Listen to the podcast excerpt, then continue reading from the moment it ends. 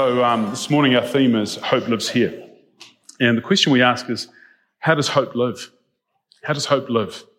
Hope lives when it gives us a future. Hope lives when it gives us confidence. Hope lives when it excites us about tomorrow. And the birth of Christ is such that it gives us that same hope, doesn't it? it gives us the ability to look at the present and say, in Christ, the future is going to get better. And uh, last week I spoke from Isaiah uh, chapter 9, and this passage was given 700 years before Christ was born. It says, For to us a child is born, to us a son is given, and the government will be on his shoulders. And he will be called Wonderful Counselor, Mighty God, Everlasting Father, Prince of Peace. And then it goes on, more deliberately, more intentionally describing who this Christ will be. It says, For of the greatness of his government and peace, there will be no end. He will reign on David's throne and over his kingdom, establishing and upholding it with justice and righteousness from that time on and forever. The zeal of the Lord Almighty will accomplish this. And last week I mentioned how this was, um, this prophecy came from Isaiah in the time of King Hezekiah. But there was another chap, uh, didn't write as much as Isaiah, but a guy called Micah, who was also uh, in the time of King Hezekiah. And he had these words to bring to his people to encourage them. It says, But you, Bethlehem, Ephrathah, though you are small among the clans of Judah, out of you will come for me one who will be ruler over Israel, whose origins are from old and from ancient times. From of old, from ancient times. And this prophecy talks not only about the coming of Christ, but it talks about where he will come from. And uh, we're told here that he comes from this little town called Bethlehem. And Bethlehem was only a tiny little town in a relatively small part of that, uh, that community. And so therefore, the people of Israel had an expectation that this Christ would come from Bethlehem. Well, the thing about names when we hear about Bethlehem is that names for us are locations.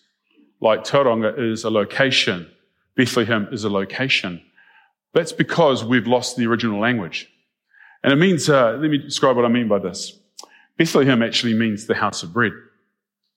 So it's the house of bread from where the Christ will be born. The house of bread. And all of a sudden, this has a different dynamic, a different meaning, doesn't it? You know, you think of us here uh, living in the house of bread in this little town, the house of bread, and Tauranga means safe harbor and we live in the Bay of Plenty. So all of a sudden, our names of our places become rich. If you reside in Bethlehem, you're in the house of bread in the safe harbor in a land of plenty. Doesn't that sound far richer? Yeah? So my name's Craig. It means the dweller in the rock or dweller in the cave. Uh, so, so I'm the dweller in the cave in the house of bread in the safe harbor in the land of plenty. But that's, that's rich, far richer, isn't it? And so when we look at these words about bread and we see how significant bread is in respect to the, the, identity of the place where Jesus was born, those things meant a lot to people of a different generation to us. But I just want to reclaim that today. So when Jesus says these words, give us today our daily bread, He's talking there about something that's available, something that is common, but it is something that is also supernatural because the reference is about himself as much as it is about what it is that we eat. And I know when I first read these words, which come from um, the Lord's Prayer, I remember thinking, that's really, really cool. Give us today our daily bread. It means we won't go hungry, which is a promise that every nation has to have, every person has to have to give them hope. We won't go hungry. But of course, bread is more than just bread. It is spiritual food. And when Jesus was being tempted by the devil, uh, he was asked to turn stones into bread. And Jesus says this. Jesus answered, it is written, man shall not live on bread alone, but on every word that comes from the mouth of God. And so bread and the word of God are associated with one another. And they're given context in as much as they provide for us not only physical food, but spiritual food spiritual food that comes from the house of bread, from the man who was born in the house of bread. The thing about bread is that uh, it's so common to us, we fail to even acknowledge the little miracle that bread is. And uh, I just want to play this little video for you here, uh, because bread is truly remarkable as much as it grows, doesn't it? It grows before we eat it.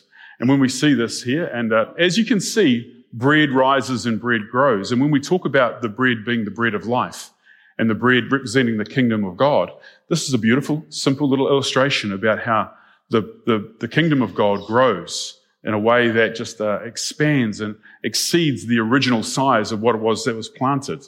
The disciples had this interaction with Jesus just after he'd fed 5,000 people with bread and fish. When they found him on the other side of the lake, they asked him, Rabbi, when did you get here? Jesus answered, Very truly, I tell you, you're looking for me not because you saw the signs I performed, but because you ate the loaves and you had your fill. So Jesus is challenging his disciples after having fed 5,000 people. He's saying, look, um, you saw a miracle, but you actually are here today because you want your physical needs met. And so Jesus is always trying to tease out this tension between the physical and the spiritual.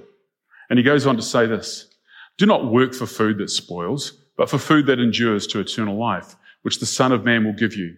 For on him, God the Father has placed his seal of approval.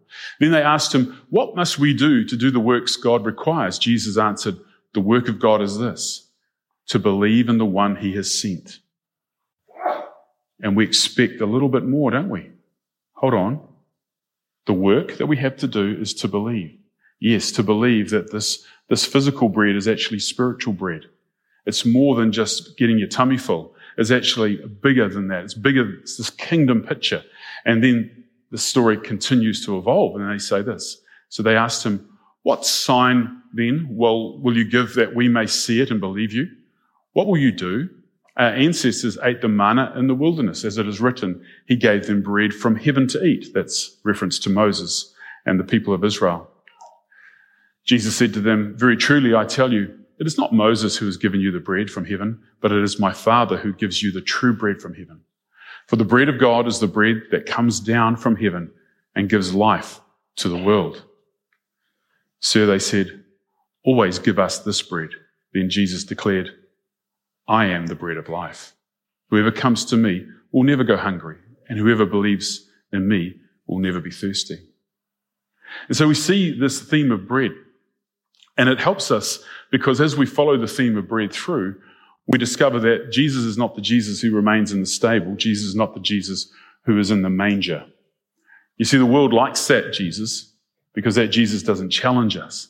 That Jesus doesn't have anything to say to us. He's just cute and cuddly and we can make him what we want him to be. But when you see that this bread of life was born in the house of bread, we see the themes of bread coming through the scripture.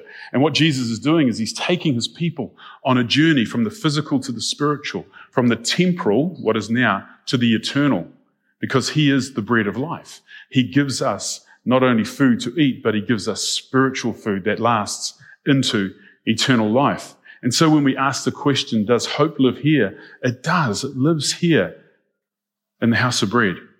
It lives here in this child. It lives here because the prophetic sign and symbol that was given to us on the day that Mary gave birth to this child is still powerful and present with us today. Jesus said, I am the living bread that came down from heaven. Whoever eats this bread will live forever. This bread is my flesh, which I will give for the life of the world. Now, there's three references to bread in that statement alone. And Jesus says, I am the living bread that came down from heaven. That is a bold declaration to say that he has come from outside of our universe. He has come outside of our universe to break into our world. I am the living bread that came down from heaven. So he is not of this world. And we look at the little child in the manger and immediately our references start to expand and our understanding of him start to expand. He is the Emmanuel, which means the God who is with us, the God who has broken in to our world by the virgin birth in a little stable in the middle of nowhere, being served up to people who didn't count, shepherds. So he's the bread who came down from heaven. And it says, whoever eats this bread will live forever. So we've been told that this little child, this little crust of bread, is now the one who's going to give us eternal life because whoever eats this bread, whoever partakes of Jesus, is now born into eternal life. This incredibly powerful verse. And then it, then it, um, then it rounds out by saying this, this bread is my flesh, which I will give for the life of the world. What does that mean? Christ is going to give up his physical body, which is bread, represented in bread, and that bread will be crucified on a cross giving up his life for the world. So bread counts. Bread is more than physical food. Bread is a symbol and a sign of Christ who was born in the house of bread and will ultimately make his way to the cross. And so Jesus, his life, we know, finishes in this way. It says, while they were eating, Jesus took bread, and when he had given thanks, he broke it and gave it to his disciples, saying, Take and eat, for this is my body. And so, Christmas, Christmas for the secular folks is about the birth of a child. A child who we could imagine might be hungry, who might cry, but has nothing to say. For the Christians who realize that Bethlehem is the house of bread and here the spiritual food and the physical food combine, to take us on a journey that leads us to eternal life. This is the beginning of a story which brings us to the brokenness of Christ. And so today, in its simplest way, as you gather around your tables, as you eat bread, break bread, take food, have food, please be reminded today that the story that you are part of is a story that goes all the way back to the original Bethlehem and before that gives you the understanding that you are part of this big picture of what God is about. So you too can identify your own name. Some of you might know your own name's meaning. And uh, like me, you could say, I'm the one who dwells in the cave, in the house of bread, in a safe harbor, in a land of plenty. What a beautiful picture that God gives us when we look at what it is that we've inherited in Him. So this might sound a bit unusual today. Most of you will know the meaning of your first name. I want you to turn to the person next to you and tell them what your name is as you dwell in the house of bread in the safe harbor in the land of plenty.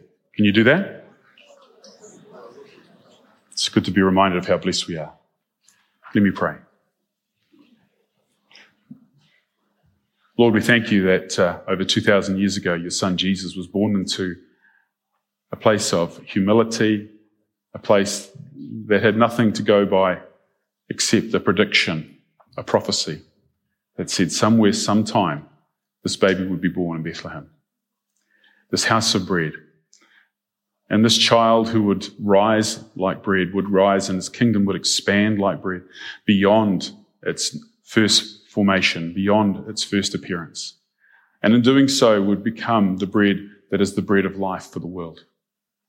And so today we celebrate, Lord, your goodness to us at the birth of your son that would lead him to the cross and for us the gift of eternal life. Father, we celebrate this today and we come and we just say, thank you, Lord, as you bring joy to our world. In Jesus' name we pray. Amen. Amen.